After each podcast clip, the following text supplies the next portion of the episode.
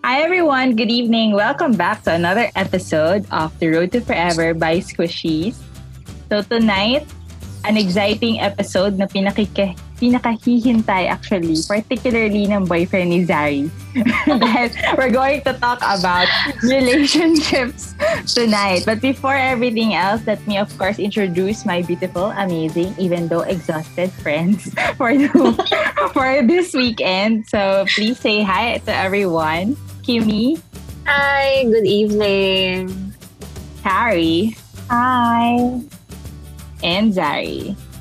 Hello, guys. And yours truly, your host tonight, Hannah. Hi, guys. So I just want to celebrate muna, una-una. Lumabas na po yung una-una episode ng Slumbook Diaries namin. So, hindi nyo na po mabibili yung slam book na yun. I don't know kung may kopya pa. Pero sinasagot namin yung mga, yung mga questions and I hope na mas nakikilala nyo kami through those and look forward to more episodes to come. And second, which is another exciting, is that available na po ang podcast namin sa Spotify! Yay! Bakit ganun? Basag yung boses.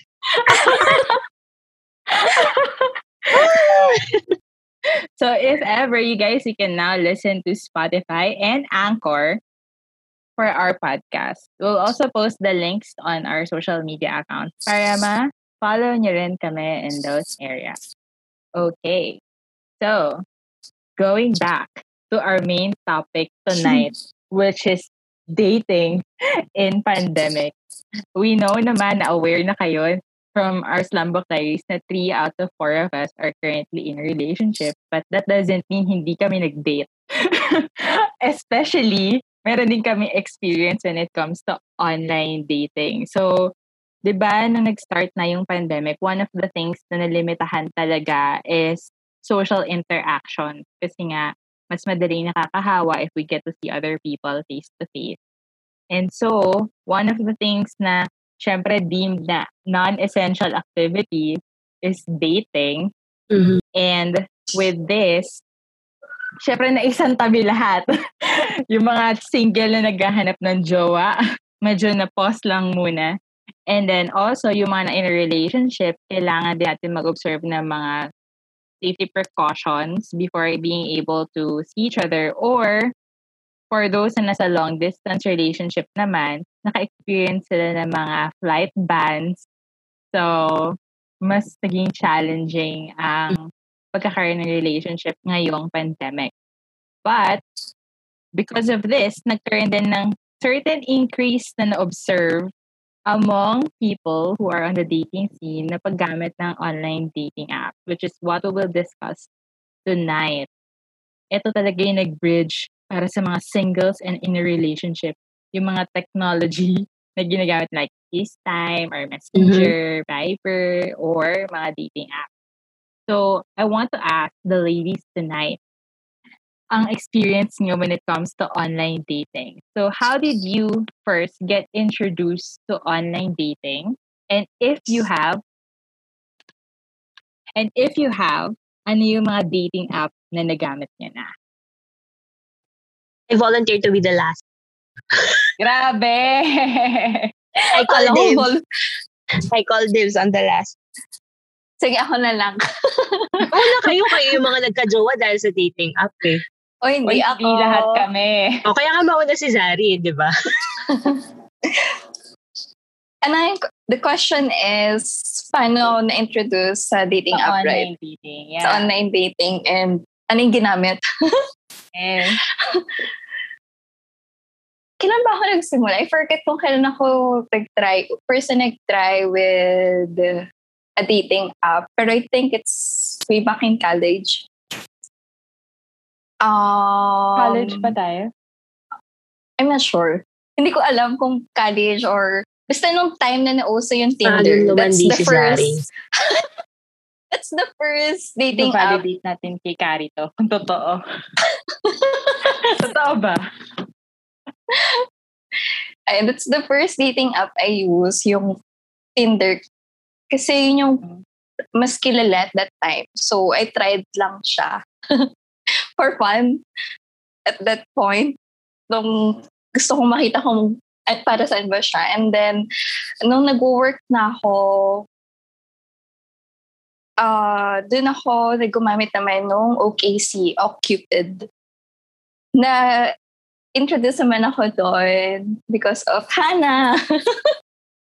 Ako pala kay. Hannah. Dahil kay. Hannah. Kaya ako gumamit ng OKC. True. Ayun. Pero I didn't use those that much. Parang isang week lang, tapos delete na. so, ayun. Short Doon lived. ako, yeah, short-lived siya. So, doon ako na-introduce, doon ako na-introduce, and yun yung mga ginamit kong app. Yun lang. Tinder and OKC lang ako, Cupid. Tinder. Okay. Ikaw, Carrie. What about you? Carrie. Na, ako, na-introduce ako kay Hannah din actually. Ah, si Ah, Anne. ganon. Twice, Ako.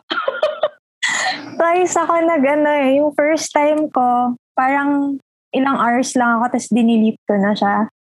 Mm. And then, yung second ko, yun yung nag-try talaga ako. Yun din, OKC, dahil din kay Hannah. Tapos, may na-try akong isa na yung Coffee Meets Bagel, CMB. Yun. So, yung dalawang yun, yung ano, ma-med school siya pareho. Yung na-try ko. Parang hindi ata magandang influence ako doon sa ako pa nag-host tonight, di ba? Sorry po sa mga nakikinig. Kuha naman yung jowa ko kung ano na iniisip niya ngayon. talaga Diba? yung pasimuno. Okay, ikaw. Para kang, nag, para kang nag-recruitment nun. Noel. Para kang nag-recruitment nun. Ay, Galing up na kasi kayo. ah. Ganon, oo. Sana kinuha ka na lang nila para sa sales nila sa True, market. mag-apply nga ako. So, ako, ano ba? Ayun, during, similar to Zari, during that time, pero hindi college ha, after na. After graduating ata, after we graduated ata, a year or two, probably after graduation, I, I remember you dared me to download a dating app. Kasi gusto niya ako magka-jowa. Pasimuno talaga ako. Ano pa muna talaga kayo. Eh, sabi niya, download ko yung Tinder. O di sige, da- game, game naman ako kahit ano. Hmm. Pero tumagal lang siya ng tatlong araw. So Oh. yun, short-lived lang, short-lived lang din. Hmm. And then, yun lang. Wala na, wala nang iba, wala nang sumunod. I see. Okay, parang this doesn't paint me in a really good light. Ang babae nagpasimuno ng online dating. Ngayon mo ipaliwanag sa barangay. Ipaliwanag ko na po sa mga blank people kung bakit po ako nag-convince sa mga yun. Pero I just realized hindi ako nag-start kasi kung si Zai nag-start ng college pa lang. So, basta Hindi ko sure kung college. Hindi na sabi mo na. Pero hindi ko kayo pinush. Yes, ako talaga. Galing-galing ko mag-convince eh, mga taong walang magawa. Ayan. So, paano naman ako na-introduce sa online dating? Mhm. Malibaw, maliban po sa binubugaw ko yung mga barkada kong gumamit din ng online dating app. ako, paano ako na-introduce was because of a workmate uh, from my previous job. May na-meet kasi siya, gano'n. Tapos chika-chika siya. Sabi niya, try mo, ganyan. Kasi ang ang reputation kasi sa industry ko before yung my, my Mhm. previous work is that pag pumasok ka nang wala kang jowa, hindi ka na magkakajowa. kasi grabe yung trabaho namin. So actually, I live dun na sa, sa office. Sim- Parang I almost live there kasi papasok ako ng se- mga 8 a.m. tas hanggang 10 p.m. or 12 midnight nandun ako sa life I could possibly have. So, sabi ko, sige, I'll try it out. Ang reason ko naman for trying it out was more on, magiging aminado naman po hindi naman po kayo yung ligawin na babae. At saka hindi rin naman ako yung parang maraming pinagpipilahan ng mga lalaki para ano, to date out. So parang sabi ko, oh okay, wala kasi ako, hindi ko alam how I'll interact with another. diba, papakita. Na sorry, guys. natin si Noel. Na, oo, mahal kailangan i-edit in mo yung mukha mo every time we talk. Ang hirap po think kapag fair jowa nyo kasama sa podcast. ano, parang sabi ko, I'll try the dating app para matuto ako how to have a conversation with the opposite sex. Kasi I came from an all-girls school. Tapos sa college, sa college hindi naman ako masyadong nag-focus sa lalaki. so, hindi masyado nag-focus sa dating. Mhm. Mga crush-crush lang. Mhm. Ano, siya po kasi yung naniligaw during college. Oo, ako yung nanligaw eh. Aha. Talaga alam mo naman ako babae. Yun. Yun. So, ano ka nag-start? Um, in terms of dating apps naman, would be okay Cupid. Yan. Kasi in-advocate ko sa mga barkada ko, obviously. And Tinder. Kaya, sa Tinder hindi ako masyado nagtagal kasi it has a reputation of just looking for friends with benefits. So, hindi ko siya masyadong trip. Tapos ayoko din yung marami akong kakilalang social circle ko, which is wink, wink to my friends, sa mga nakita nyo, kakilala nyo din sa Tinder. And then for OkCupid, ako siguro among all the us, ako talaga yung heavy user kasi ang tagal ko siyang ginamit um, since 2014 until nakilala ko po yung current boyfriend ko. O, di ba? Pero on and off naman yan. Hindi ako consistently. Alam mo, addict naman parang nandun na lang ako forever. Pero yan, that's how I, that's, that's my history with ano online dating app. So, given yon guys, Mhm. na may somewhat brief tayo or an, an, an others naman at length when it comes to online dating. And given nga the pandemic, so ito na yung parang naging go-to ng mga tao ngayon to Mhm. find relationship. So my first question would be, um, to you, my second question would be for you guys is that, paano nyo i-describe yung online dating experience? I mean, I know for some, parang very short while lang siya. Pero Mhm. what makes it, what would, what would you say na parang pros and cons of it? Compared, syempre, di ba, like traditional, in, like the traditional, able to meet and greet Mhm. other people. Pero ngayon kasi, di ba, it will be a lot harder to do that. So how would you compare and what would be like your pros and cons of online dating? Tawa ng tawa ba si Zari? Sige na, mauna ka na. And pros and cons. Sige. Um, the reason kasi, why, sige, I'll start na bakit ako nag-try nung una. Aside sa popular siya nung time na yun. Mhm. It was at that point day kasi, di ba, yung parang self-esteem. Mm. yung parang, kasi as you know, di ba, NBSB, so, yung mga thinking na bakit gano'n, ganitong edad na wala pa ganyan. So, I tried Tinder at that time. Wala, no, para mala- malaman kung may makakamatch ba, gano'n, gano'n. Well, luckily, may mga nakamatch ako. Mm. And then, eh, pero short gift nga siya. And then the OKC, I think mas nagtagal ako sa OKC compared to Tinder. Um, though, mas, though maiksi lang din naman siya, mga two weeks siguro. The pro that I, um, the advantage that I saw nung ginamit ko siya or experience ko yung online dating or I mean yung Tinder and yung OKC is and yeah, aside from being able to talk to the opposite sex um there was a time na mayroon kang makakausap kasi na ano you can freely exchange ideas talaga na hindi awkward because this person is a stranger and there's this feeling na may nakikilala kang iba outside of your Mhm. circle. Especially tayo, puro tayo babae sa grupo natin, Mhm. di ba? Wala naman talaga tayong um, close guy relationship. I, I mean, Mhm. friend Mhm. outside sa sa mga naging blackmates din natin. Though, Mhm. ayun. Um, ano pa ba? Another advantage siguro is kapag wala kang pag bored ka. Pastime. Ginawa pong pastime ni Zari yung online Mm. dating. Hindi kasi it's fun to see na Pinterest. ka, di ba? Para Para lang makita mo, ay nakaka-boost lang ng confidence minsan. Mhm. Well, if you're having issues with your um self-esteem, which is I experienced before uh, Mhm. back then. Mm-mm. Disadvantage siguro is since they are strangers and hindi naman kung ikaw yung tipo na very self self-conscious pagdating sa pakikipag-meet up. Kasi there are people Mhm. talaga, di ba, who meet up in Mhm. person. Eh ako hindi. Parang gusto ko lang makipag-usap to see kung saan siya tutungo. Mm-mm. So, siguro yung one cons niya is if you're not really into meeting strangers outside of the outside of your mobile phone or outside Mm-mm. of the app, I don't think na para siya, dun siya para sa'yo.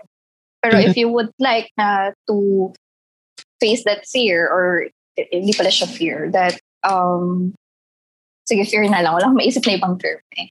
Then, siguro you can use it. Ayan. So, ayun. Yun yung naisip ko. Number Mhm. one is boredom. Charot. Yun Bakit yung pa kayo factor. mag-online dating? Bored ako. Bored ako. okay. Bored ako. Yun ba yung key takeaway for tonight? Hindi, just kidding. Pero yung, kasi di ba, you, you would like to meet other people din naman. I mean, para lang Mm-mm. um, makausap kayo ng people outside of your circle. And Mhm. pero kung ibang Another makausap. avenue. Yeah. Yeah. Another avenue to parang ma-expand mo pa yung social circle Circle. mo. Yeah. and a totally different point of view din Mhm. naman. Yeah. Which is, I, I agree. Kasi, well, in my, di ba, parang, may, hindi lang kasi Filipinos ang makikilala mo sa online dating app. You also have people from other countries. Alam mo, diretsuhin mo na lang. Ay, wala, naubo lang ako. Nasamit lang ako, be. ah, ganon. so, laglagan ba tonight? Ganon. Hindi. Huwag ganun. Baliw ka. Baka malaglag niyo din ako.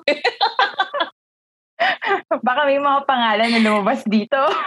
Ayun nga, eh, huwag ganun. Baka pagsimulan mo, Zari, tatapusin ko. Quiet ako. okay. Ayun. Kayo, Uminom guys, ka na ng tubig para hindi ka na ano, para hindi ka na masamid ulit mamaya. Babasahin ko yung notes nung inaaral ko kanina para hindi ako... para ma-distract ako. De, joke lang. Go, go, Hannah. Kari, Kimi, kayo. What's your, parang, this experience with online? Ako naman, yung first try ko kasi yun yung parang sinabi niya lang sa akin na itry ko lang siya for the sake of trying. Kaya trinay ko lang siya, tapos mga few hours lang. Dinilit ko na rin siya. Boredom, I tell you. Not boredom. Yun yung time lang talaga na itry nyo. So, na-feel ka lang, sige, sige, try natin. There's not Mhm. no harm naman doon. Pero, yeah, meron din kasing, how do you call that? Meron siyang hindi magandang image nung time na yun eh. Mm-mm. Which, medyo na-confirm ko. Kahit sa OKC, may mga ganun eh. So, Mm. kaya nag-few hours lang ako. Yung second try ko naman, ako kasi personally, hindi ako ma-date na tao. In a sense na kapag may tatanong, hindi ako comfortable para makipag-date talaga. So, usually yung nakaka-date ko is kakilala ka na. So, kapag di ko kalala, hindi ko talaga nabibigyan ng chance. Mm-mm. So, nung time na yon nung second time na trinay ko siya, it was more of, um, I also wanted to um, talk with other people outside of med school. Kasi parang nung time na yon it was so suffocating na gusto ko lang ng breath of fresh air. Something na may mapag-uusapan outside of med. So, kaya ko siya naisip. So, yun nga, na-try ko yung OKC and then CMB. Sa CMB kasi, yung mga nakausap ko doon, mostly professionals. Actually, may lawyer, merong chef, may businessman. Mm-mm. So, ano talaga siya. And then, to be honest, ano naman talaga siya yung usap na hindi yung maanong bad image na yung na ano sila na friends with benefits, yung hinahanap, ganun. Mm. Marami rin naman akong mga nakausap na ganun. But, the good thing is, meron din akong mga nakausap na okay talaga. As in, Mhm. usap na yung outside of med na okay yung flow ng conversations, ganun. Mm. So, yun yung experience ko. And I also got to um, get to know them more Mm. outside of the app itself. So, okay din naman talaga sila in person. Mm. Yun yung naging experience ko. Kasi I think din kasi nung, um, ako kasi yung ginagawa ko kapag sinasabi na nila na yun yung hinahanap nila na friends with benefits, isyo na shutdown ka na talaga. Mm-mm. So, nafe-filter out ko na siya. So, yung Mm. mga nakausap ko outside, outside of the app, talagang friends talaga yung mga nakilala ko dun. So, yun yung experience ko. At least you got to meet more also a mix of more professionals. Kasi usually nga, di ba, because of that bad image. Yeah. Mm-mm. Pero sa Parang- CMB yun, sa CMB yun, mga professionals talaga yung mga nakausap ko dun. Or baka kasi, sa CMB kasi meron kang choice na per day lang, isa lang yung pipiliin mong tao. And nakalagay talaga dun. And then you have an option, parang seven days ata. Kapag nagustuhan mo yung flow of conversation, may ano ka, choice ka if you want to continue. Pero kasi those two apps din naman sa second try ko, mga two, three months ko lang siya ginamit. Tapos after nun, Mm. wala na din. Mm. Okay, pwede na yun. Mas marami daw professionals. Try mo na. See? Case in point. Siya talaga, di ba? Siya talaga. Si Hannah talaga yung instigator. Gusto ko lang talaga na mas lumaki pa yung ano, network mo. I If ito understand. yung paraan. I understand. yeah, ano kita. Kakato, kakato, kato, kakato ako. O kaya, mag-download ako nun. Tapos, open-minded ka ba? Kasi network eh. Babentahan mo pala. Uy, pero ano ah, totoo, may namit ako sa ano, meron ako nakachat sa dating app. Inoferan ako ng Usana. Tapos siya na supplement. Oo, sabihin niya, ano, ang dami niya mo, chika-chika mo na siya. Okay daw yan, mag ano daw, okay ka, maganda ka para, gusto mo ba to learn more about health? Ganyan, may lead, may leading conversation na siya. Sabi niya, gusto mo ba i-coach kita on your health? Gusto mo ba mag-meet up? O, di ba? Yeah. So, mga sales people, sige po, punta po kayo sa dating app to magbenta po ng mga produkto nyo. Saan po kayo mag-slide sa DMs po nila doon. True. Tapos Marami yung mga pictures po na ipadala nyo yung pictures ng products nyo. Pang entry lang yung magandang mukha, pero yung other photos mo is yung product na binibenta. Mm-mm. Ayun. Okay. For me naman, pros and cons. So, with the pros, I agree with the sentiments of Zari and Kari na, yeah, it's a Mm. good way to meet new people talaga. Mm.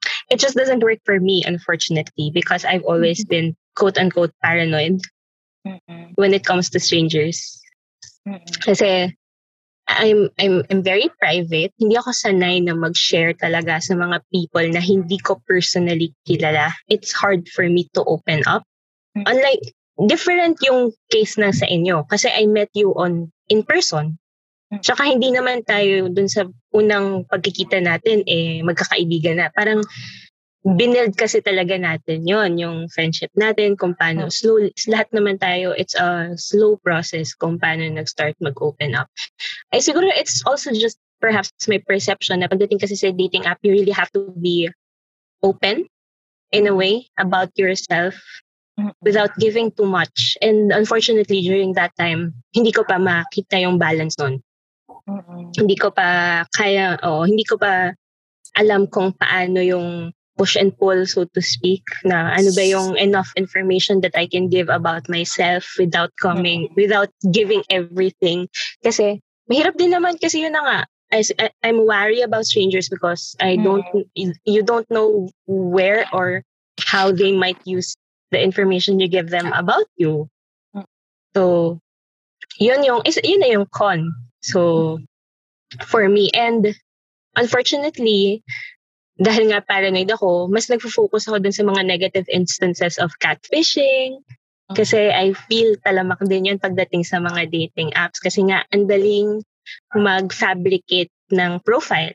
So, malay mo ba kung yung taong nakikita mo sa picture, siya ba talaga yung tao, the person behind the screen, right? What if they're just using another person's photo? So, may mga ganong klaseng thoughts na kaya for me parang guarded din ako apprehensive din ako na ano but the idea the idea is good like syempre gusto ko rin naman makakilala ng ibang tao lalo na ngayon na tumatanda tayo tumatanda ako and ang mga palagi kong kausap mga five years old, six years old. Palagi yung napapaligiran ng mga taong mas maliliit sa akin. O, ba diba? Yung mga co-teachers ko naman, mostly sa department namin, we're all female. Mm-mm. So, wala talaga. Ako, personally, wala akong chance talaga to Mm-mm. network as you Mm-mm. as you put it. So, ayun. Ngayon naman, wala akong time. Which is okay. Diba? Which is okay, yes. Pero, I mean, sumasagi din naman. Minsan, papaisip ka na, what if I, what if I try this? Para naman hindi naman pare-parehong tao lang yung nakakausap ko. Pero, Go, be. yung commitment kasi, I mean, the commitment out. to keep the conversation, Conversation. going. Hindi kasi, sa akin kasi, hindi siya consistent. May, para akong may switch eh. I will converse when I feel like it. Pero kapag hindi ko talaga feel, mag-ghost lang kita. So, to av- parang ako, to avoid, you know, people getting hurt potentially over that kind of behavior. Mm-mm. So, I, parang ako na lang, I'd rather not. I'd, I'd, I'd just stay, I'd, I'd rather, yun nga, again, I'd rather not. Medyo bleak, no? Hindi, pero Meron lang ay, it's really good, sorry. Uh, Go. I just want to say that it's a really good point yung mga sinabi ni Kim. Kasi di ba, yun yung mga usual fears natin where when we're doing anything online, generally, not necessarily dating. Carrie, go ahead. Gonna- meron lang akong gustong i-ano, i-add nung kay Kim. Yung sinabi niyang kasi nga, it's hard talaga. Yun talaga yung condon eh. Mahirap kasing kilatisin yung isang tao pag hindi mo siya nakikita talaga. Kasi mas makikilala mo yung tao kapag in person eh. Mm-mm. Yung take ko kasi kung bakit ko siya trinay din dati, it's because, yun nga, nasabi ko hindi ako mahilig makipag-date. I think it's because, hindi rin kasi ako comfortable na makipag-converse with a stranger ng Mm-mm. harap-harapan. Para Mhm. kasing it gives you a little bit of comfort kapag online pa lang siya. Mm-mm. In a sense na kahit papano, it's not exactly getting to know the person, pero kahit papano, you get a glimpse of kung paano yung taong yun before mo siya makilala talaga in person. Pero yun nga, mahirap din kasing kalatisin sa online. Yeah, True. I think I also, dun sa part na, pag sa online kasi, you get to, di ba, converse mo na through text Yeah. or messages.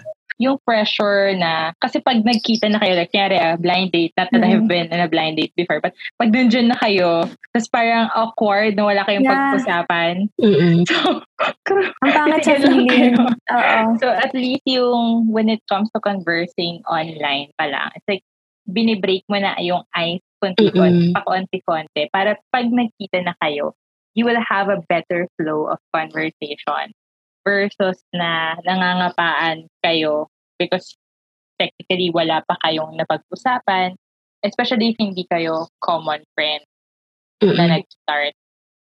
So in my case naman, when it comes to my experience to online dating, is that since I've, among the four of us, ako yung pinakamatagal na nag-online date. And most of my, eto na, kasi nilaglag ako ng boyfriend ko nung last episode, di ba? May mga unofficial account din.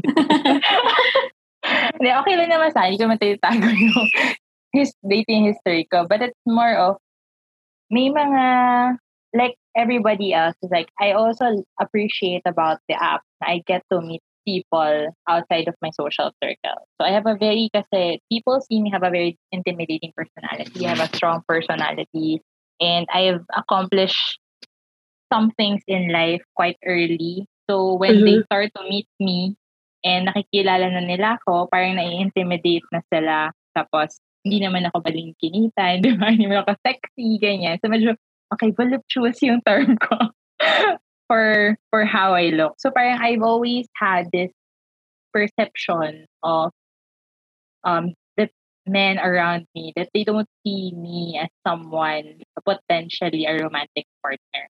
And what the dating app gave me is an opportunity to meet people na who doesn't know my background, who will not judge me because I have accomplished a certain thing in my life. And nakikita nila, na binibase nila yung um, how they look at me on how I Mm. Approach them or talk to them. Kasi, ayo, parang some people sabihin nila masyado kang smart for this person or Mm. masyado kang basta maraming maraming sinasabi na technically at the end of the day, di ba dapat i-judge mo kung how compatible or how we would be as uh, relationship partner. Mm-mm. So, kaya most of what who I dated at that time through the app was more on the more on foreigners talaga. I didn't get to date Filipinos except po sa current boyfriend ko. Nag-date ako ng Filipinos pero offline, not online. And aksidente lang naman yun. Huwag na po natin alalahanin yung mga dati. Drop na po sila. pero yun, so yun yung parang for me was one of the pros. Second naman is that I get to be able to understand more what kind of conversations that I like. Kasi kapag, kasi syempre wala naman akong prior experience of dating eh. The dating app gave me an opportunity na parang mapag-aralan ko siya. Yun naman kung educational setting yung dating app. eh. Public speaking. So hindi, parang na doon ako natuto na para for me to converse with another of the opposite sex, kasi yung mga topics na mas makakakonect or at the same time, to realize I'm also in control of the conversation. Kasi dati, parang ang perception ko, mas nadadala ng lalaki yung takbo ng parang how the date goes or how the conversation goes or parang how the relationship goes. Parang I, I realized na there should be an equal footing between men and women when it comes to how they they build or Mm-mm. go towards a relationship. Kasi parang usually I felt na parang may imbalance between the two. As for the cons naman, which is I agree with everybody's sentiment also, is yun nga, catfishing. That's true. Kasi di mo nga rin alam kung sino yung makikilala mo. I've met, I've had my share of those people na pagdating mo doon ay medyo hindi pala magandang pangyayari ang mangyayari sa'yo. So, also is when it comes to ghosting. Kasi pag online, walang, wala, unlike yung nakikilala, yung na, nakikita mo, pwede mo kasi siyang puntahan, pwede mo siya i-text, pwede mo tawagan. Pag sa online kasi, totally no contact information kayo if you don't exchange. So if even if nagkakaroon na kayo ng magandang takbuhan ng conversation, pwedeng pwede niya iwan sa ere like nothing. Or i-off niya lang yung dating app niya. Wala ka nang kausap. Kasi everything is based on online. So there. So meron lang akong follow-up question for Mhm. everyone. Um, given with everything na uh, we've heard from each other is that meron kasi na-point out kanina si Zari about self-esteem. Mm-mm. Which is, I think, also coming from me na NBSB din ako eh before Noel came. So, I want to know from everyone is that how do you uh, yung self-esteem ba or the readiness, I think it's the readiness to Mhm. finally converse with the opposite sex with the intention of a romantic relationship. Parang how do you get to that point na, uy, parang confident na ako na pwede na akong pwede na to, pwede nang makipag-date, pwede ko na mag-entertain, or pwede na akong Mhm. mag-express confidently na, uy, gusto kita. Mm-mm. Diba? Well, I'm, I'm not saying na everybody is upfront ah. Mm-mm. Kasi wala ko upfront kasi ako. So, pag gusto kita, gusto kita. Mm-mm. Kung ayaw ko, ayaw. Noel, totoo ba? ko naman siya. Yun. Mm, magko-comment ka ba? Oo, ma-approve siya. so, Meme, meme, meme. Yun. Parang, in terms of self-esteem nga, parang how do you assess? Of course, maganda rin yung ma- malaman natin yung perspective ni Kim. Of course, from someone na, from our last episode na mention nga niya, di ba, yung readiness natin to enter a relationship. So how mm-hmm. do you build that or when do you know ready ka na? Siguro before everything, before yung online dating app, di ba? Parang na, naramdaman mo na ba? Is it something you feel? Is it a sign na, okay, pwede nang pumasok. Sige, date na tayo. Mm-hmm. Ano? guys, what would you, what were your indications na confident na kayo to start dating and entertaining tutors or kayo nagligaw or whatnot? Siguro ako, ayan, bilang ako yung sasagot dahil bilang ako yung wala pa sa relationship, di ba? Siguro it has something to do then. Not exactly. I mean, part yung self-esteem and yung self-confidence, yung how I view myself. Mm-hmm. So, syempre, I mean, ayun nga, hindi naman, hindi naman, kumbaga, no, rewind, sorry.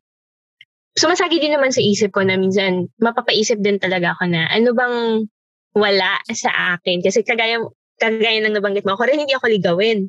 Mm-hmm. Kumbaga, parang, kaya syempre, nakakaano din naman yun, nakakapag-isip na, an, but bakit yung ibang girls or bakit yung ibang tao, parang andali lang sa kanilang magustuhan ng mga guys, pero bakit ako parang ang hirap. So, magtataka ka na minsan, isipin mo, nasa yung mali, na ako yung may kulang or ako yung may mali, may something na mali sa akin. Kaya siguro that the first factor na kailangan ko munang i-accept muna yung sarili ko.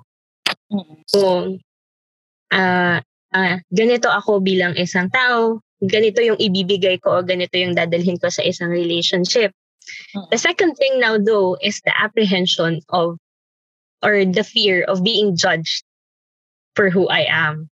Mm-mm. By the opposite so, sex. Yes. Kasi mm-hmm. parang uh, uh, uh, I'm a people pleaser kasi. Mm-hmm. Ano mo yun? Kaya parang napaka laki ng impact sa akin kapag hindi ako nagustuhan ng isang tao na pinag-investan ko ng time. Mm-hmm. Hindi pa ako ganun ka-mature. Kahit with, given my age, hindi pa ako ganun ka-emotionally mature to accept rejection. Mm-hmm. Medyo ano pa ako doon. It's still mm-hmm. a sore spot mm-hmm. for me. It's a work in progress. May days na kaya kong tanggapin. Pero may days na hindi, hindi ko kaya, ano, hindi pa ako ready. Kaya siguro habang nag, habang andun ako sa point na yon na I can and I cannot, I'll mm-hmm. probably just wait. Mm-hmm. Or, yeah, I'll probably just wait and hang on until siguro na may makilala ako na kaya kong tanggapin bilang kung sino ako. Mm. So, ayun. That, that's for me. That's mm. my take on it personally. Mm-hmm. But that's also right, diba? Parang you also have to get it a sense of comfortability in yourself na ito, ito na yung kaya kong i-offer. And at the same time, it also has that responsibility ng magiging partner mo na you also have to be on the same page or like similar wave na we both want to to meet or to be together. How about Jai and Carrie? Hmm. Wala, si Zari head first lang yan. Pumasok lang siya. At gusto mo kay date? Sige. Paano ba? Nung nag-start kasi ako using the online app, actually, andun ako sa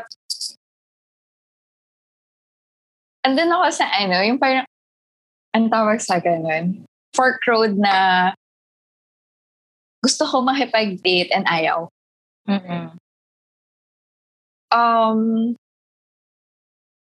like I mentioned a while ago, diba, the reason lang I would like to, uh, eh, the reason I joined the online dating or created an account just sa Tinder and sa OKC is to silang if there's a chance na may um, may makamatch.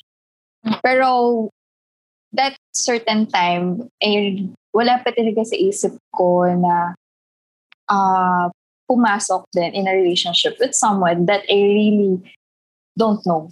That I own hmm. out with a person na nakilala ko lang online. Siguro I wasn't brave enough or I don't have the courage to um meet talaga a stranger. Takot din ako kasi, di ba, tulad ng minimension natin kanina, we don't know kung, um, kung yung pinipresent nila online is just an alter personality na gusto lang nila i-present mm-hmm. compared to who they really are in person. So, there's an apprehension then to date someone. So, na- ang naging purpose lang talaga ng mga dating apps sa akin that time is try to boost lang the confidence. Talaga. To, to know na, oh, hindi nakamatch. But did Pogi. it help you? Did it actually boost your confidence? Somehow, yes. Parang, well, ganda ka pa din. Hindi kasi overthinker si Zari eh. Mm-mm. Ako kasi overthinker. Mm-mm. And pinoproject ko na na, kumbaga inuunahan ko na, na kahit alam mong hindi naman, kumbaga parang, yung, kumbaga pwede siyang mangyari the other way, inuunahan ko na, parang sinasabotage ko na yung sarili ko. Kaya You think hindi talaga worst. siya, oo. Kaya parang for me, during that time, kahit ngayon, may konting parts pa din na gano'n, Mm-mm. na ano, na apprehensive. Pero that's good. Good for Zari. Mm-mm. Ding, ding, ding, ding, ako- ding. Nandito pa rin yan, yung ganyan. Ganun pa rin yun. yan. ano. Pero Well, just, yeah, go ahead, Dari. And well, to add lang din kasi, um, when I was, yun na, yung ginagamit ko na yung dating app, yung Tinder, yung OKC, I realized, um, in, na-realize kasi sa sarili ko na I don't want na magsimula siya through a mobile app. Gusto ko parang maging natural siya ng someone I met talaga physically. Mm-mm. So, and mas nakikita ko talaga, there's a chance na magkikita kami without the fear na ito ba talaga tong taong ito? Base sa pinapakita niya online. So, ganun. Carrie, how about you? Ako, I think it's personally, it's about accepting na you'll get hurt along the way. Mm-mm. Yun yung ano dun eh. Kasi in every relationship, you have to accept that you'll get hurt. Pain Mhm. will always be accompanied with any relationship, especially pagdating sa love relationships. So I think when you've accepted na, or rather, pag mo na, are you ready for the pain? Yun yung question eh. If you're ready to get hurt along the way, yun yung parang indication mo na ready ka na to step into a relationship. Kasi kailangan lagi mo yun iniisip eh. Na hindi naman kasi yan definitive na kapag pumasok ka dyan, yun na yun hanggang sa huli. Kasi there's always going to be, yun nga yung sinasabi ni Kim na pwedeng it goes sideways. So, dapat handa kang masaktan. So, I, I think yun yung sa akin. Yung, Na-accept mo na siya. yung being ready na kapag pumasok ako dito, masasaktan ako. Pero sabi nga, di ba, when it comes to relationship, it's like you're giving the person a knife. Or Yeah. like yung right to hurt you. Mm-mm. Kasi bibigay mo yung puso mo, di ba, to someone. And then, sila nahahawak dun eh. So, pag in-squeeze nila, syempre masasaktan ka, di ba? So, you I could think- actually, go ahead. I think it's not a, there, it's not the term na may right sila to hurt you. It's more of they have just the opportunity The to hurt you. power. Yeah. Kasi I don't think na kapag sinabi mong you go into a relationship, may Mhm. right na siya nasaktan ka. Kasi parang Right. ang pangit pakinggan na pwede mo akong saktan or sige, okay lang, saktan mo ako. It's more of may opportunity talaga sila na There's a saktan choice. ka. Mm-mm. It's more of you just gave him the chance talaga. How about when it comes naman? Ay, hindi na nag-share. Na nag-share. Mas enjoy ko mag-host. Mag-moderate na lang ako. Malabas yung dati kong trabaho. Ano ba yan?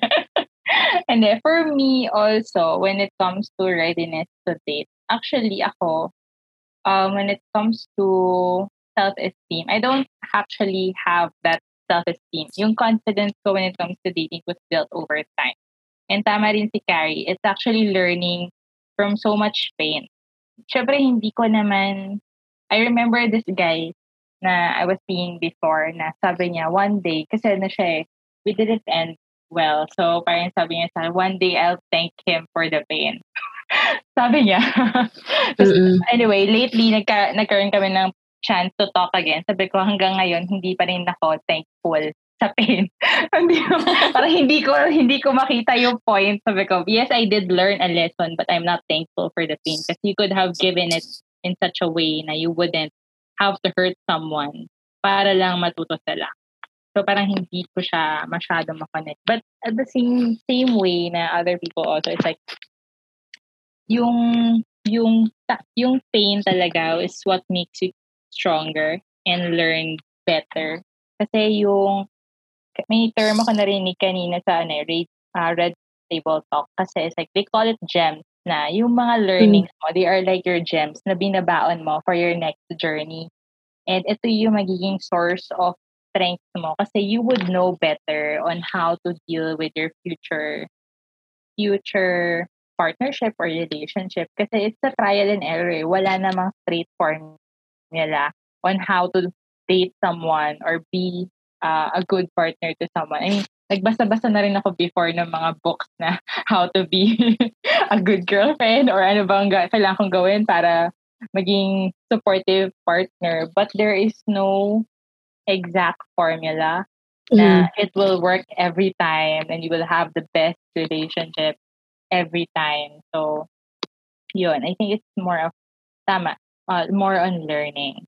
Another thing I also want to ask, kasi we've all been saying nga, di ba, na online dating kasi, you don't really know if you're the person you're going to be talking to or meeting is genuine or mm. honest mm. or sila yeah. ba talaga. And I believe yun din yung isa sa mga nire-raise na concern ng mga tao nag-online dating ngayon na parang, ah, totoo ba talaga to? Or baka naman inisistring along lang ako ng tao to. How would you maybe give um indication na sila paano nila malalaman na ano kaya ang pwede nilang gawin para mas malaman nila itong taong to I could get to know this person more or this person is actually more genuine than the others that I've been talking to.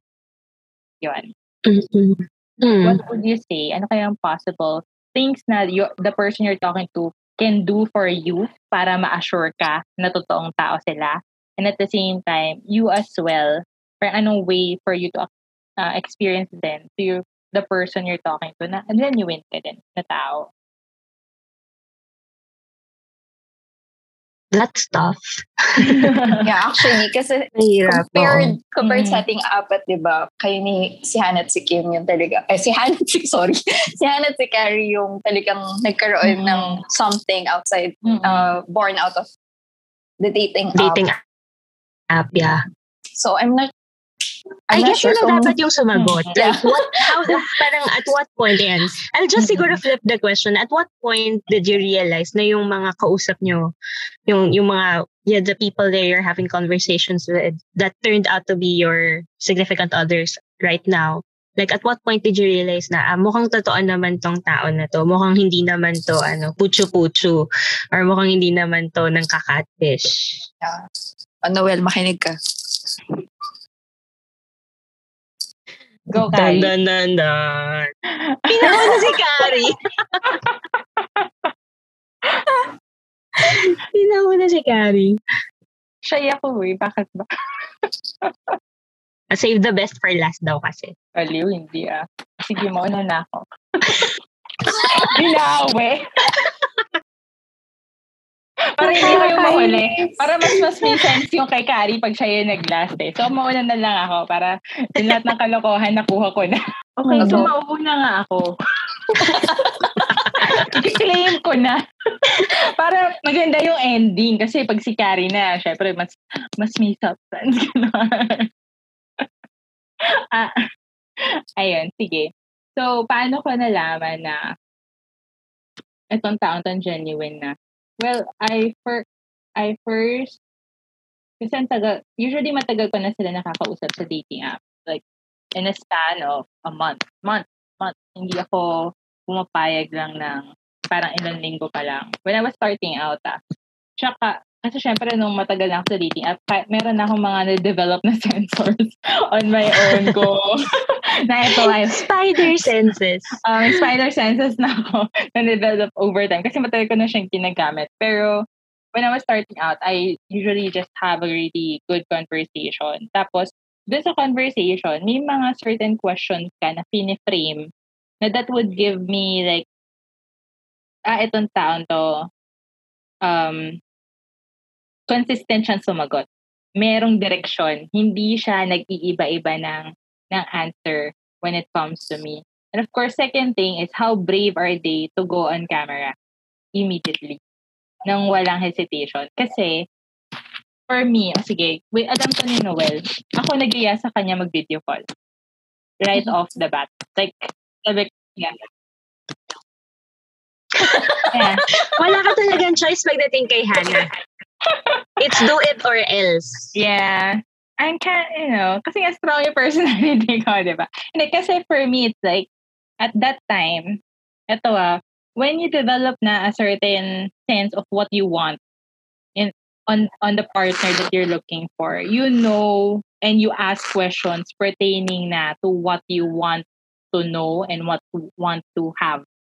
So, at that time kasi, I knew I wanted to start seeing someone. But I also knew na I needed someone na medyo sigurado na sila na gusto, na nasa same page kami, na pareho kami naghahanap ng someone na i-date with commitment sana. Though nabiktima na ako na maraming gray areas and no commitment. Pero, yun yung um, second for me is the video call.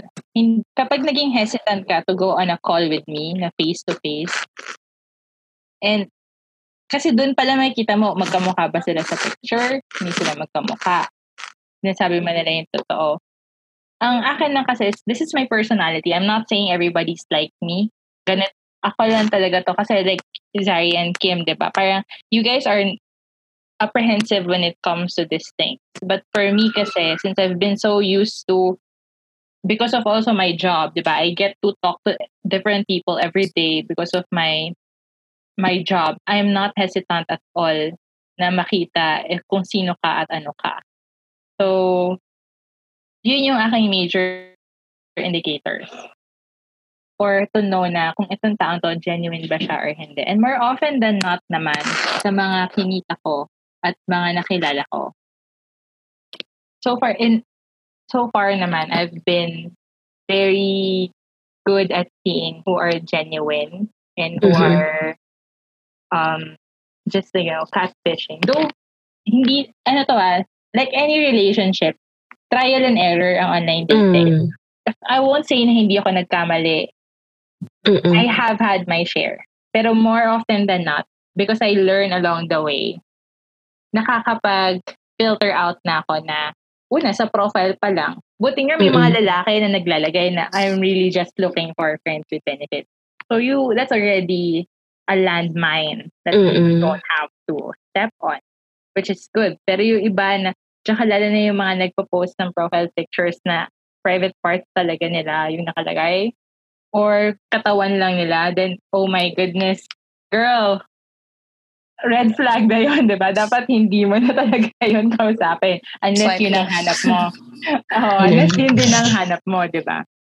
I usually focus on those people. Kasi sa OKC, you get to list all of your interests, diba? I remember when I was promoting it to you guys, ang na-appreciate ko sa kanya is, ang dami mo kasi information na gustong ilagay. Uh, It's more of the effort it takes to put more information there. Mm-hmm. And explain and really introduce yourself. Kasi wala ka namang other opportunity to get to know the person other than their profile. Mm-hmm. So as much information as you could give there, na that has sense and resonates with you, then I think that's uh, how you get the match. How about you, Carrie? Ako, to be honest, kasi thankfully, yung mga nakilala ka naman in person, okay naman sila. Mm-hmm. Um, siguro, tama rin yung sabi ni Hannah, the consistency of answers kasi is very important. Kasi malalaman mo rin yan dyan eh. Saka, ayoko rin kasi ng mga mas sweet talk. Doon mo rin kasi yan malalaman eh.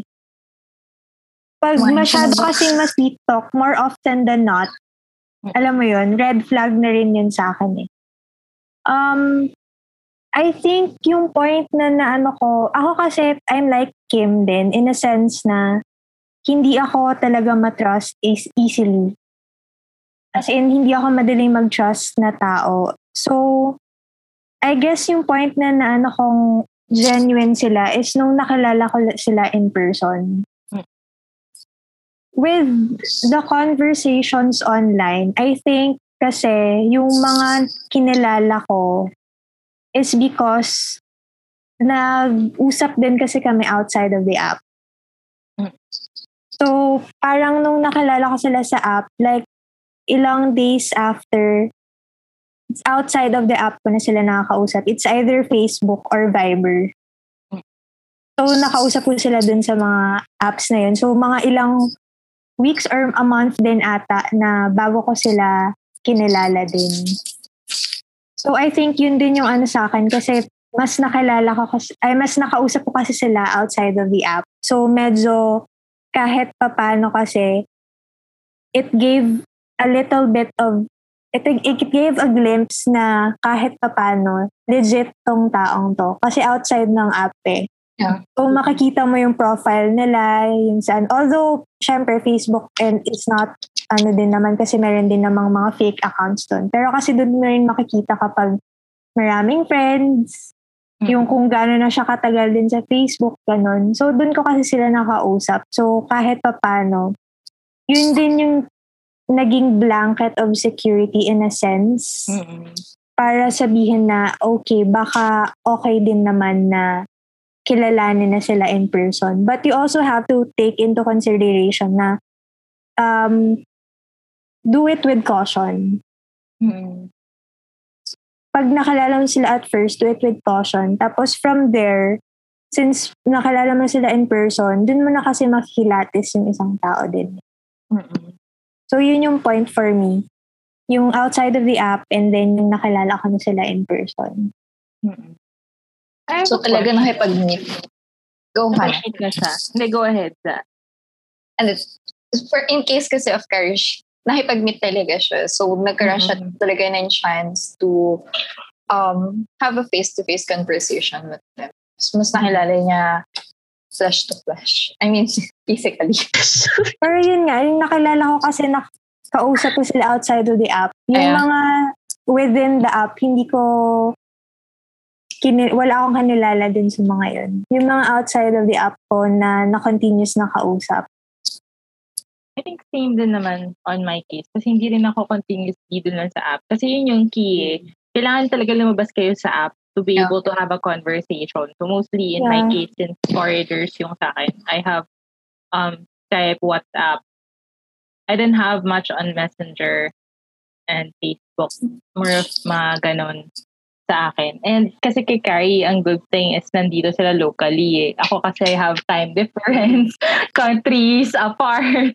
So, Nilagay ko kasi talaga na ayoko ng foreigner. Oo. ako kasi I, wel- I welcome everyone. International.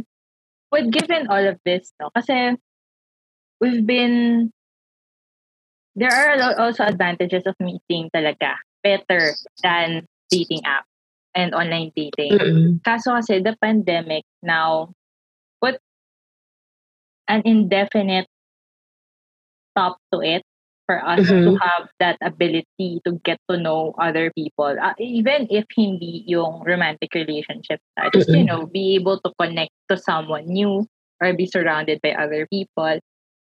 Ang, ang gusto ko lang din um, to ask you guys is, given this with pandemic, would you suggest other people to still go on and date or get to know people? Or parang wag wag muna hintayin muna natin na mas kumalma pa yung pandemic. And if you we would encourage nga people to date, would you ask them to ito I've asked you guys na this question. Pero just for everybody for our listeners and watchers also to know is would you require them to follow certain protocols safety protocols like kailangan ba nagpa-swab test na, kailangan ba nagpa-vaccine na bago mag-date or magkita or tiyagain na lang nila munang mag-Zoom, video call, and hope na magkaroon yun ng genuine relationship. Kasi what I'm also sensing from from from Kim and Zaris kasi na sentiments kanina is ang hirap din kasi 'di ba to really maramdaman na oy gen you can form genuine relationships Mhm. through a dating app. Kasi it could be pretentious what you have been building for so long. It turns out pag nagkita na kayo, ay hindi ka hindi you don't feel the same way kapag nagkita na kayo. You had a really great conversation pero pag nagkita na kayo, ay meh. Hindi pala kayo makapag-connect sa isa't isa. So, I guess those are like the first question is would you encourage people to continue dating during this pandemic? Second is if yes, would you ask the, would there be any safety protocols or would you advise them to observe certain safety protocols? Yun. Yun yung aking Mhm. two question. For for us to determine lang na people would have to For us to ponder Yeah. on. yeah Medyo counterproductive yung sagot ko. Kasi like, the Mhm. topic is about dating app. Mm-mm. Pero ako, I wouldn't, I mean, I would recommend, well, not exactly recommend, pero kasi, hindi, hindi naman kita pipigilan kung gusto mo talagang mag-dating app eh. Mm. Ganun ako. Nasa tao naman yan eh. I believe naman sa, ano, sa freedom of, ano, sa the right nila to do whatever they want as long as wala silang natatapakang o na, naagrabyadong ibang tao.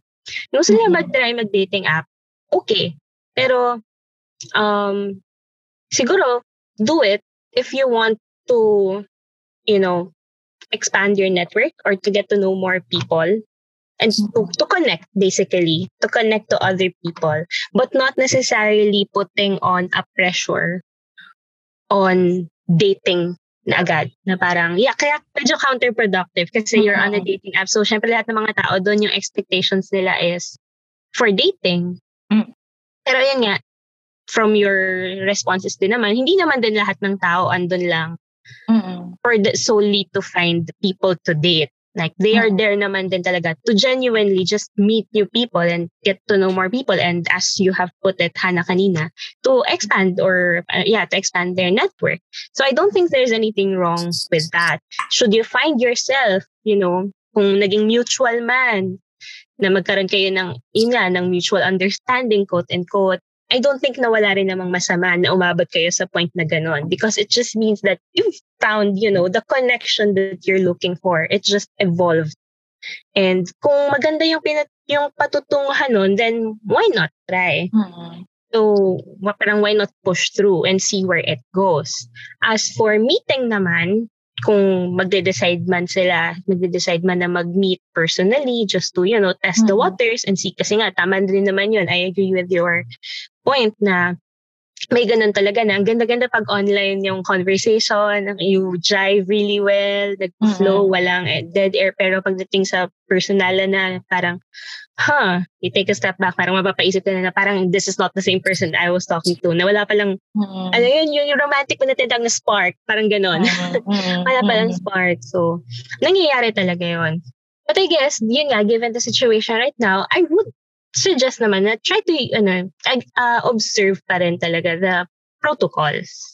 Wala namang masama kung mag-meet outside. Di ba, yun naman din yung sinasabi. Hindi naman bawal na bawal lumabas. Basta Mhm. mag-ingat lang. And to do that, to keep yourself and other people safe, is the least you can do is follow the minimum health protocols. Mm. So, ako, whether vaccinated or hindi, I, I right now, hindi, hindi pa naman ako ganun ka-concerned as long as parehong nakamask. And Mm. wag tatanggalin. Kasi syempre, safety first pa rin tayo. Especially nowadays. Mm-mm. That's my take on it. Yeah. Zari, how about you? For if gusto nilang i-pursue, like what Anakim said, Kasi I don't want to be someone na maging push, you know, go i-push na yan. It's basically up to them if they want to pursue Mm-mm. uh, a relationship during this whole pandemic through the dating app. Um, it's their own free will naman kasi. eh. But of course, at the same time, they have to ask them by their self. Kasi we don't know how long this pandemic will last. Mm-mm.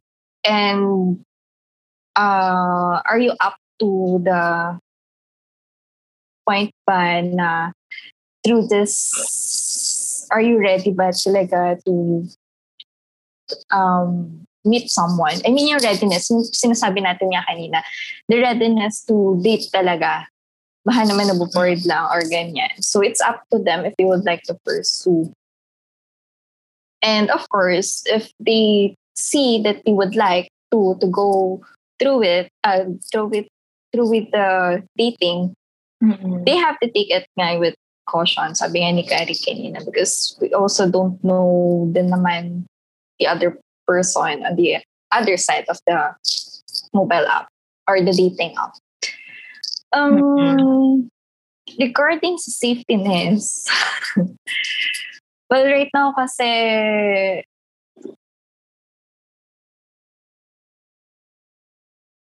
I don't see kasi the practicality of having the it's up to them kung gusto nila. Pero uh, personally, I don't see the uh, the practicality na sige pa vaccine ka muna before tayo mag-meet because you don't know what will happen right after ano, right after the sorry, hindi pala magpa-vaccine, magpa-swab test. Right after magpa-swab, you don't know kung saan siya pupunta after that before kayo mag-meet. So, what's the point then? But, yun nga, safety first pa din if you're going to meet. Like what Anakim said, na facial face mask, just the basic protocols. Mm-mm. And, syempre, um, kahit na may, kahit you, you think that you could follow the basic protocols, I think you have to put into consideration then the other people around you. Are you ready to risk other people around you just for the sake that you meet this person personally? So, ayun lang yung take regarding to sa safety when it comes to the dating this pandemic. Mm-mm. Yan na siguro yung bagong ano, no, deal breaker ngayon, no? Kung susunod ka sa health protocols o hindi. Pero totoo, sa state, parang Mm. bago sila makipagkita ngayon, parang sabihin nila, ano yun eh, before, it's already part of the conversation you're having with the, with, with the person you're gonna see is that, have you, how are you dealing with the pandemic? Parang it's part of the conversation. Para you get an indication if they're being responsible. Kasi if they're uh-huh. being responsible, that's a really good trait, di ba? Oh, pag itong Yeah. tao to, as a partner, it's a good possibility na itong tao to will take you seriously and not lightly. Tsaka yung iba din, ito, mga may political side is also another conversation people are having when it comes to dating. Ito is just research from the US ha, na parang they want you to take a stand.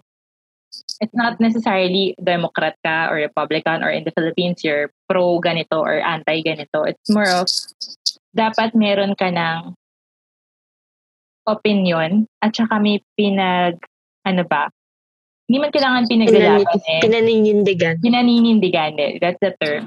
Kasi marami ng gray areas ngayon. So parang you need to know what kind of person or human you are. Kasi inhumane na nga rin yung nangyayari sa paligid natin. So you have to be a better w- person. Um, indication through the, na nakikita through the online conversation. How about Person you? of Kat? principles. True. Ikaw, Carrie. Ako kasi based on experience, generally, mag-online dating man siya or dating na in person, um, meron at merong instances na maloloko ka talaga. So, I think it's more of, you sh- uh, are you ready or do you have the courage, are you brave enough to um, let someone in your life uh, in that point of time. Kasi mal- kahit naman hindi mo nakilala online dating, ma- may chance pa rin na maloloko ka eh.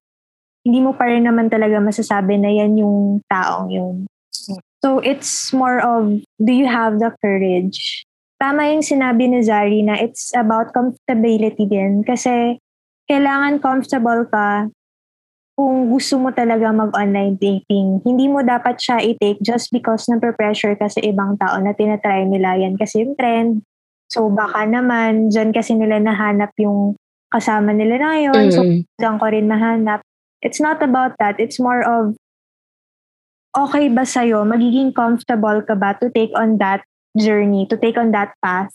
Mm-hmm. Kasi nga, it's about having the courage to really open yourself up. Not entirely, for now, syempre, but a part of you.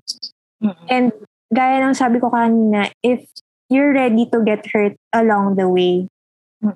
and kung kahit papano, you think of it as uh, worth it ba yun to take mm-hmm. on a chance on it.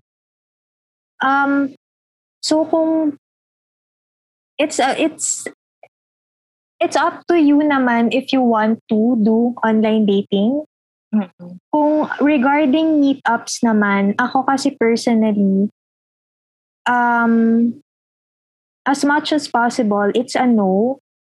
Kasi, yun nga, marami pa rin kasing cases, it's not safe. Regla- regardless of kung anong age mo, hmm. hindi ka pa rin talaga safe. But, in, syempre, hindi ko naman sasabihin na dapat, alam mo yun, if tama yung sinabi ni Zari na you also have to consider the people around you. Kung marami kang kasama sa bahay, you have to take that into consideration na hindi ka basta-basta to go on a date na ganun-ganun lang. Kasi what if, sige sabihin natin na asymptomatic ka, but you bring it home eh. So, pwedeng mahawaan mo yung mga taong nasa bahay. So, you have to take that into consideration. Pero kung siguro gugustuhin nyo, yes, you also have to stick to the health protocols. But regarding yung sa tanong na if you have to swab test or vaccine, mm-hmm. regardless of kung ano man yung kung nagpa-swab test ka man or kung nagpa-vaccine ka na, always stick to the health protocols. Mm-hmm. Yun yung mas importante doon. Kasi the swab test per se, hindi siya 100%.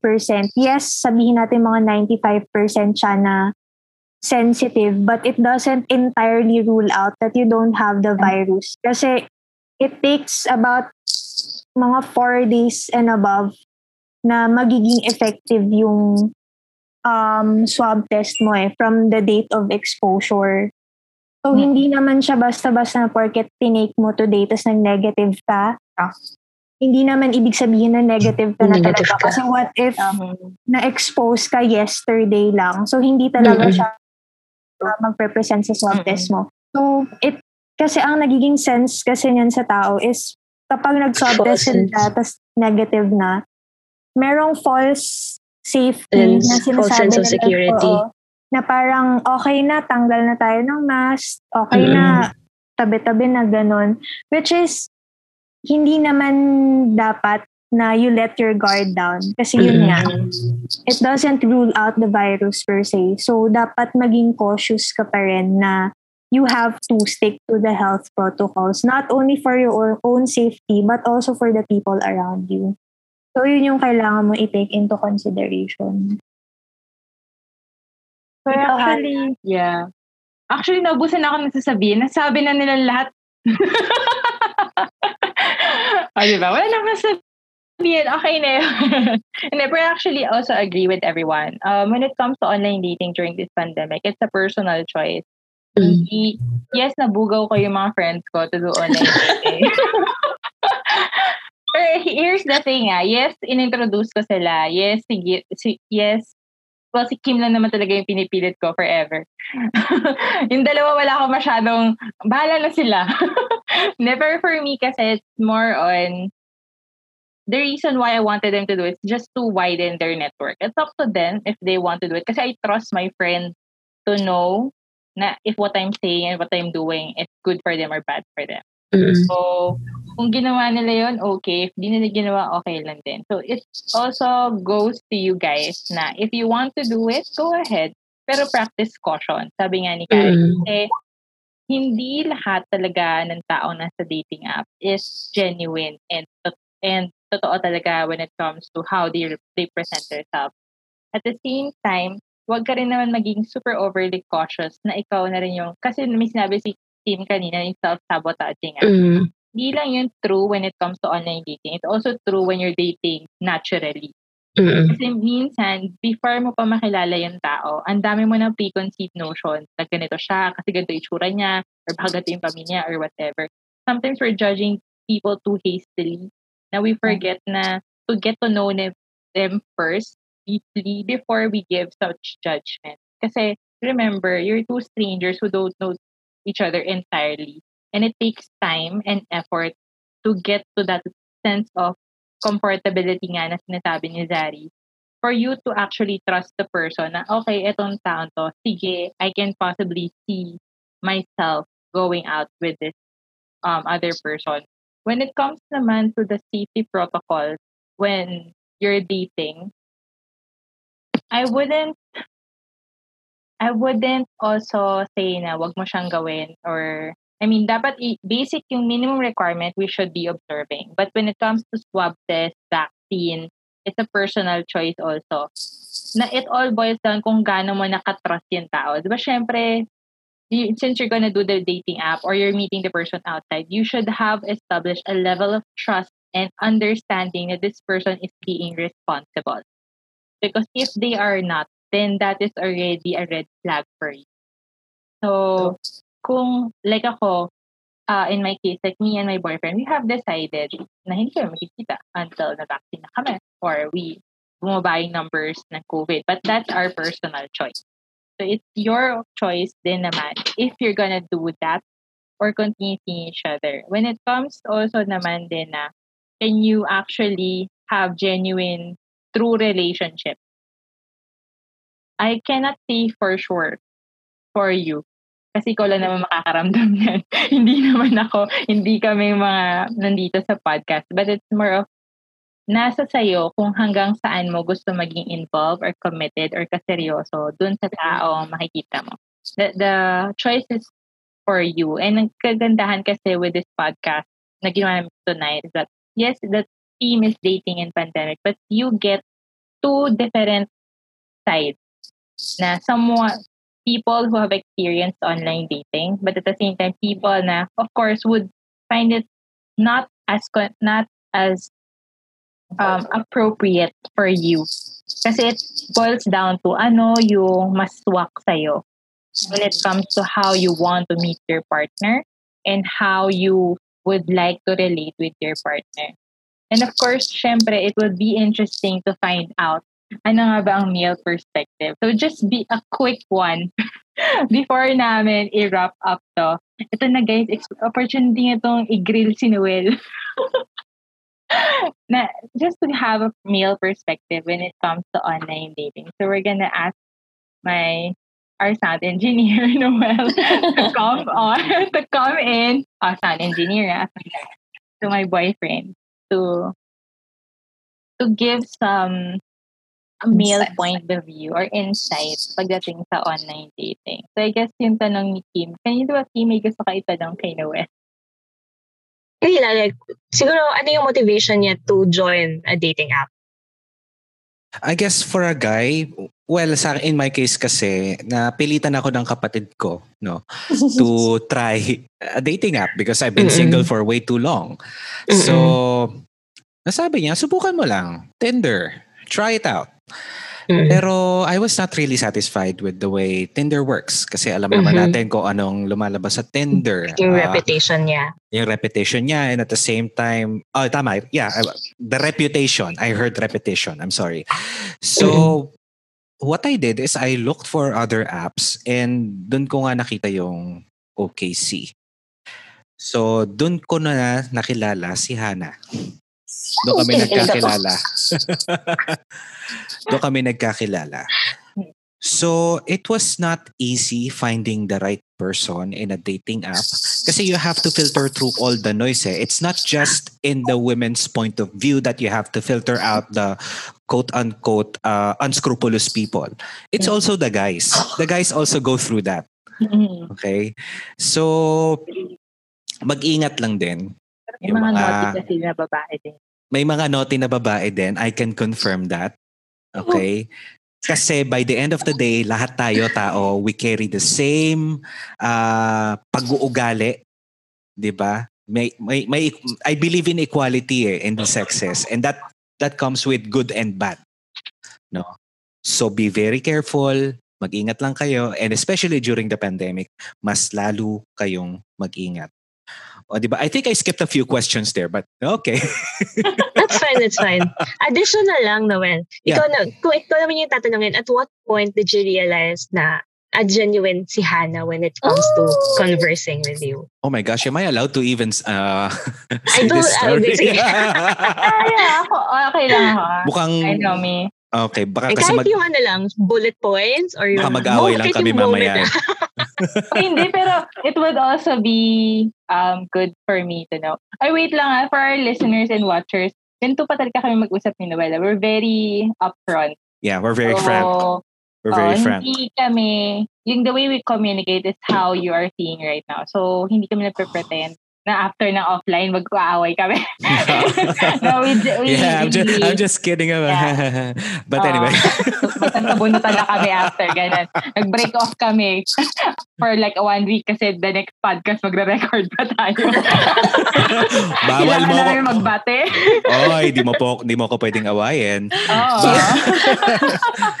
but but anyway, uh bakit ang hirap ang hirap magkwento kasi di ko alam kung ano yung dapat ko ikwento tsaka kung ano Okay yung hindi. yun. Eh, Kung ano lang, okay lang. yung Kung question ano lang, okay lang. It's like, how Oo. do you know na genuine na ako? Like, before meeting me. Kasi Yeah. diba, before we met, okay, our, the way we met is very unconventional. It Very. like, per out of, per, ano, per of the moment type. Pero Mhm. how did you know as a ma- as a male na ay itong taon to, this has, this is uh, a true person, honest Uh-huh. siya. I mean, hindi lang, na- for everybody, ah, hindi lang po kayo kinita ni Noel sa dating app. Grabe kayo. Baka naman, Oo. i-romanticize nyo yung pag, pag ano namin, pagiging Pagkikita. kami. Oo, pagkikita. But it's not that. So how Okay. do you do? How did you sense that man? Uh, to answer your question, uh, ako kasi naniniwala ako sa kailangan makita mo talaga yung tao kahit nag-online dating ka. The proof is in the pudding, ika nga. But then again, yung sinabi rin ni Hannah kanina na nag-video call siya agad, that also helped eh. That also helped. Kasi nakita ko din talaga na yun talaga yung itsura niya. It's not just the photos. Malay ko ba kung two weeks old, three weeks old, five years old na yung pictures na yun. 'Di ba? Nakatulong yun. So, I guess I would have Hannah to thank for influencing yung mga nararamdaman ko towards her. Okay? In a way, masasabi rin natin na si Hannah ang nanligaw sa atin, sa akin. Kawain niya yun. Yeah. Yeah. Pero I guess it's also it also echoes how we handle the relationship kasi talagang it's a partnership. 'Di ba? How it started is how it's going on right now. And that's what I appreciate sa nangyari sa amin. That's good. That's good. Thank you, Noel, for entertaining my queries. My queries. Okay. Kayo, may gusto ba kayo intro? I-hot seat niya na yung male, the own soul male ng podcast. Okay, salamat Hannah sa dami ng ikakat ko sa podcast na ito. Okay lang. Thank you for coming on. All right. You're welcome. Thanks, mahal. Okay. O, diba? Meron kaming surprise male perspective. I Dito sa agree. I agree with podcast. Noel. Mhm. I I really like his point na whether a woman or whether from it's from a female perspective or male perspective, meron at meron pa rin talaga. Kumbaga, our experiences with regards to these kinds of things, hindi rin naman talaga nagkakalayo. I think it's a balance of um, seeing na pareho lang, for example, when it comes to online dating, it's pareho tayo may apprehension. Pareho tayo may fear. Pareho din tayo may fear of rejection. Meron din tayong ah, baka niloloko lang din ako. Kasi, kasi hindi naman ako nag, ano, di ba, nabalatkan nyo at mag-pretend na lalaki sa dating app para malaman to. But I think it's more also how we, how the sexes view each other. Offline or online dating. Na we all, we are actually all feeling the same thing, but we're just in different um, levels. So it's more of just understanding and respect with each other, which is Mm. what everybody has also been been saying. So, that also means na meron ba kayong mga last few words to our listeners when it comes to dating in pandemic or would you guys like to add um, or advices or tips for them? Ako lang, may i-add lang ako dun sa sinabi ni Kim sa ni Noel. Yung both sexes naman talaga will experience that, which is really true talaga. I think how you handle that is you should be upfront sa umpisa pa lang. Sabihin mo na kung ano talaga yung intention mo. Para at least maging clear na siya. Kasi it's all about communication din eh. That is to true. Yeah. avoid misunderstandings talaga. Kasi what happens kasi usually merong iba na sa simula hindi nagiging clear. So parang sa gitna, saka lang nagiging clear sa kanila na ito pala yung gusto ng isa, tas iba pala yung gusto ng ano, ibang sex. So dapat maging clear talaga with communication. I think that's, Yeah. Mm, sorry. Go ahead, Daddy, go.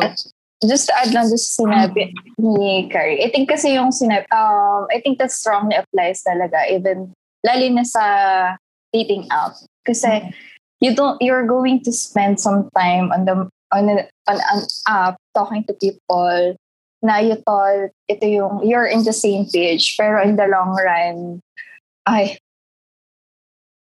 kaliwa pala siya, ako kanan. Yeah. So, don't wait siguro, um, don't wait for the other person to be the one na, and that, eh, don't wait for the person na, huwag mo siyang hintayin kung ano ba yung, kung paligoy-ligoy siya sa intention niya. Be upfront. Ikaw na sa sarili mo yung maglatag sa, sa inyong dalawa, mag-communicate sa inyong dalawa na I'm here for a serious relationship or kung hindi man, be, just be upfront with it. Mm-mm. That's right. Ikaw, Tina, ka pang gusto i-add? More about safety. This is just, ano, don't forget to be cautious lang. Na-practice ano pa rin, practice personal safety. Just keep it in mind.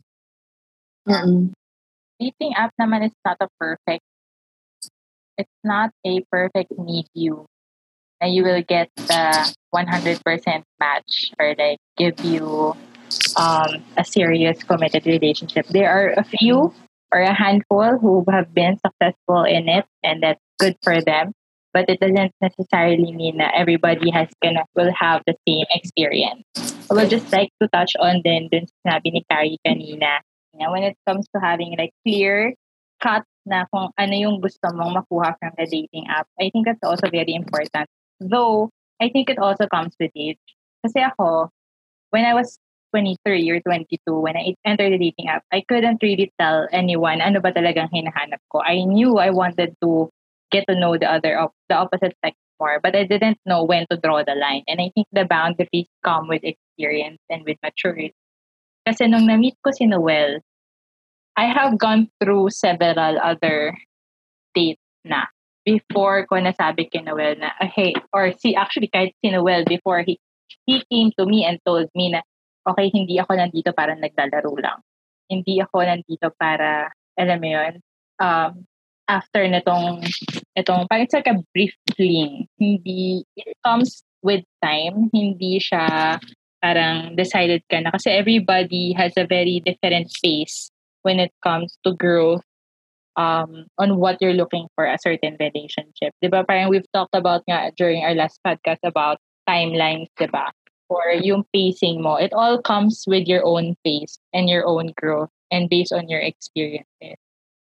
So there. So guys, that was already our time's up for tonight's episode. Sana napatawa namin kayo ng marami at may mga napulot kayong mga lessons when it comes to online dating. And I think as a general consensus of everybody here in the podcast is um, you have to be cautious when it comes to online dating. It's always, always your choice on if you're gonna get into it, not get into it.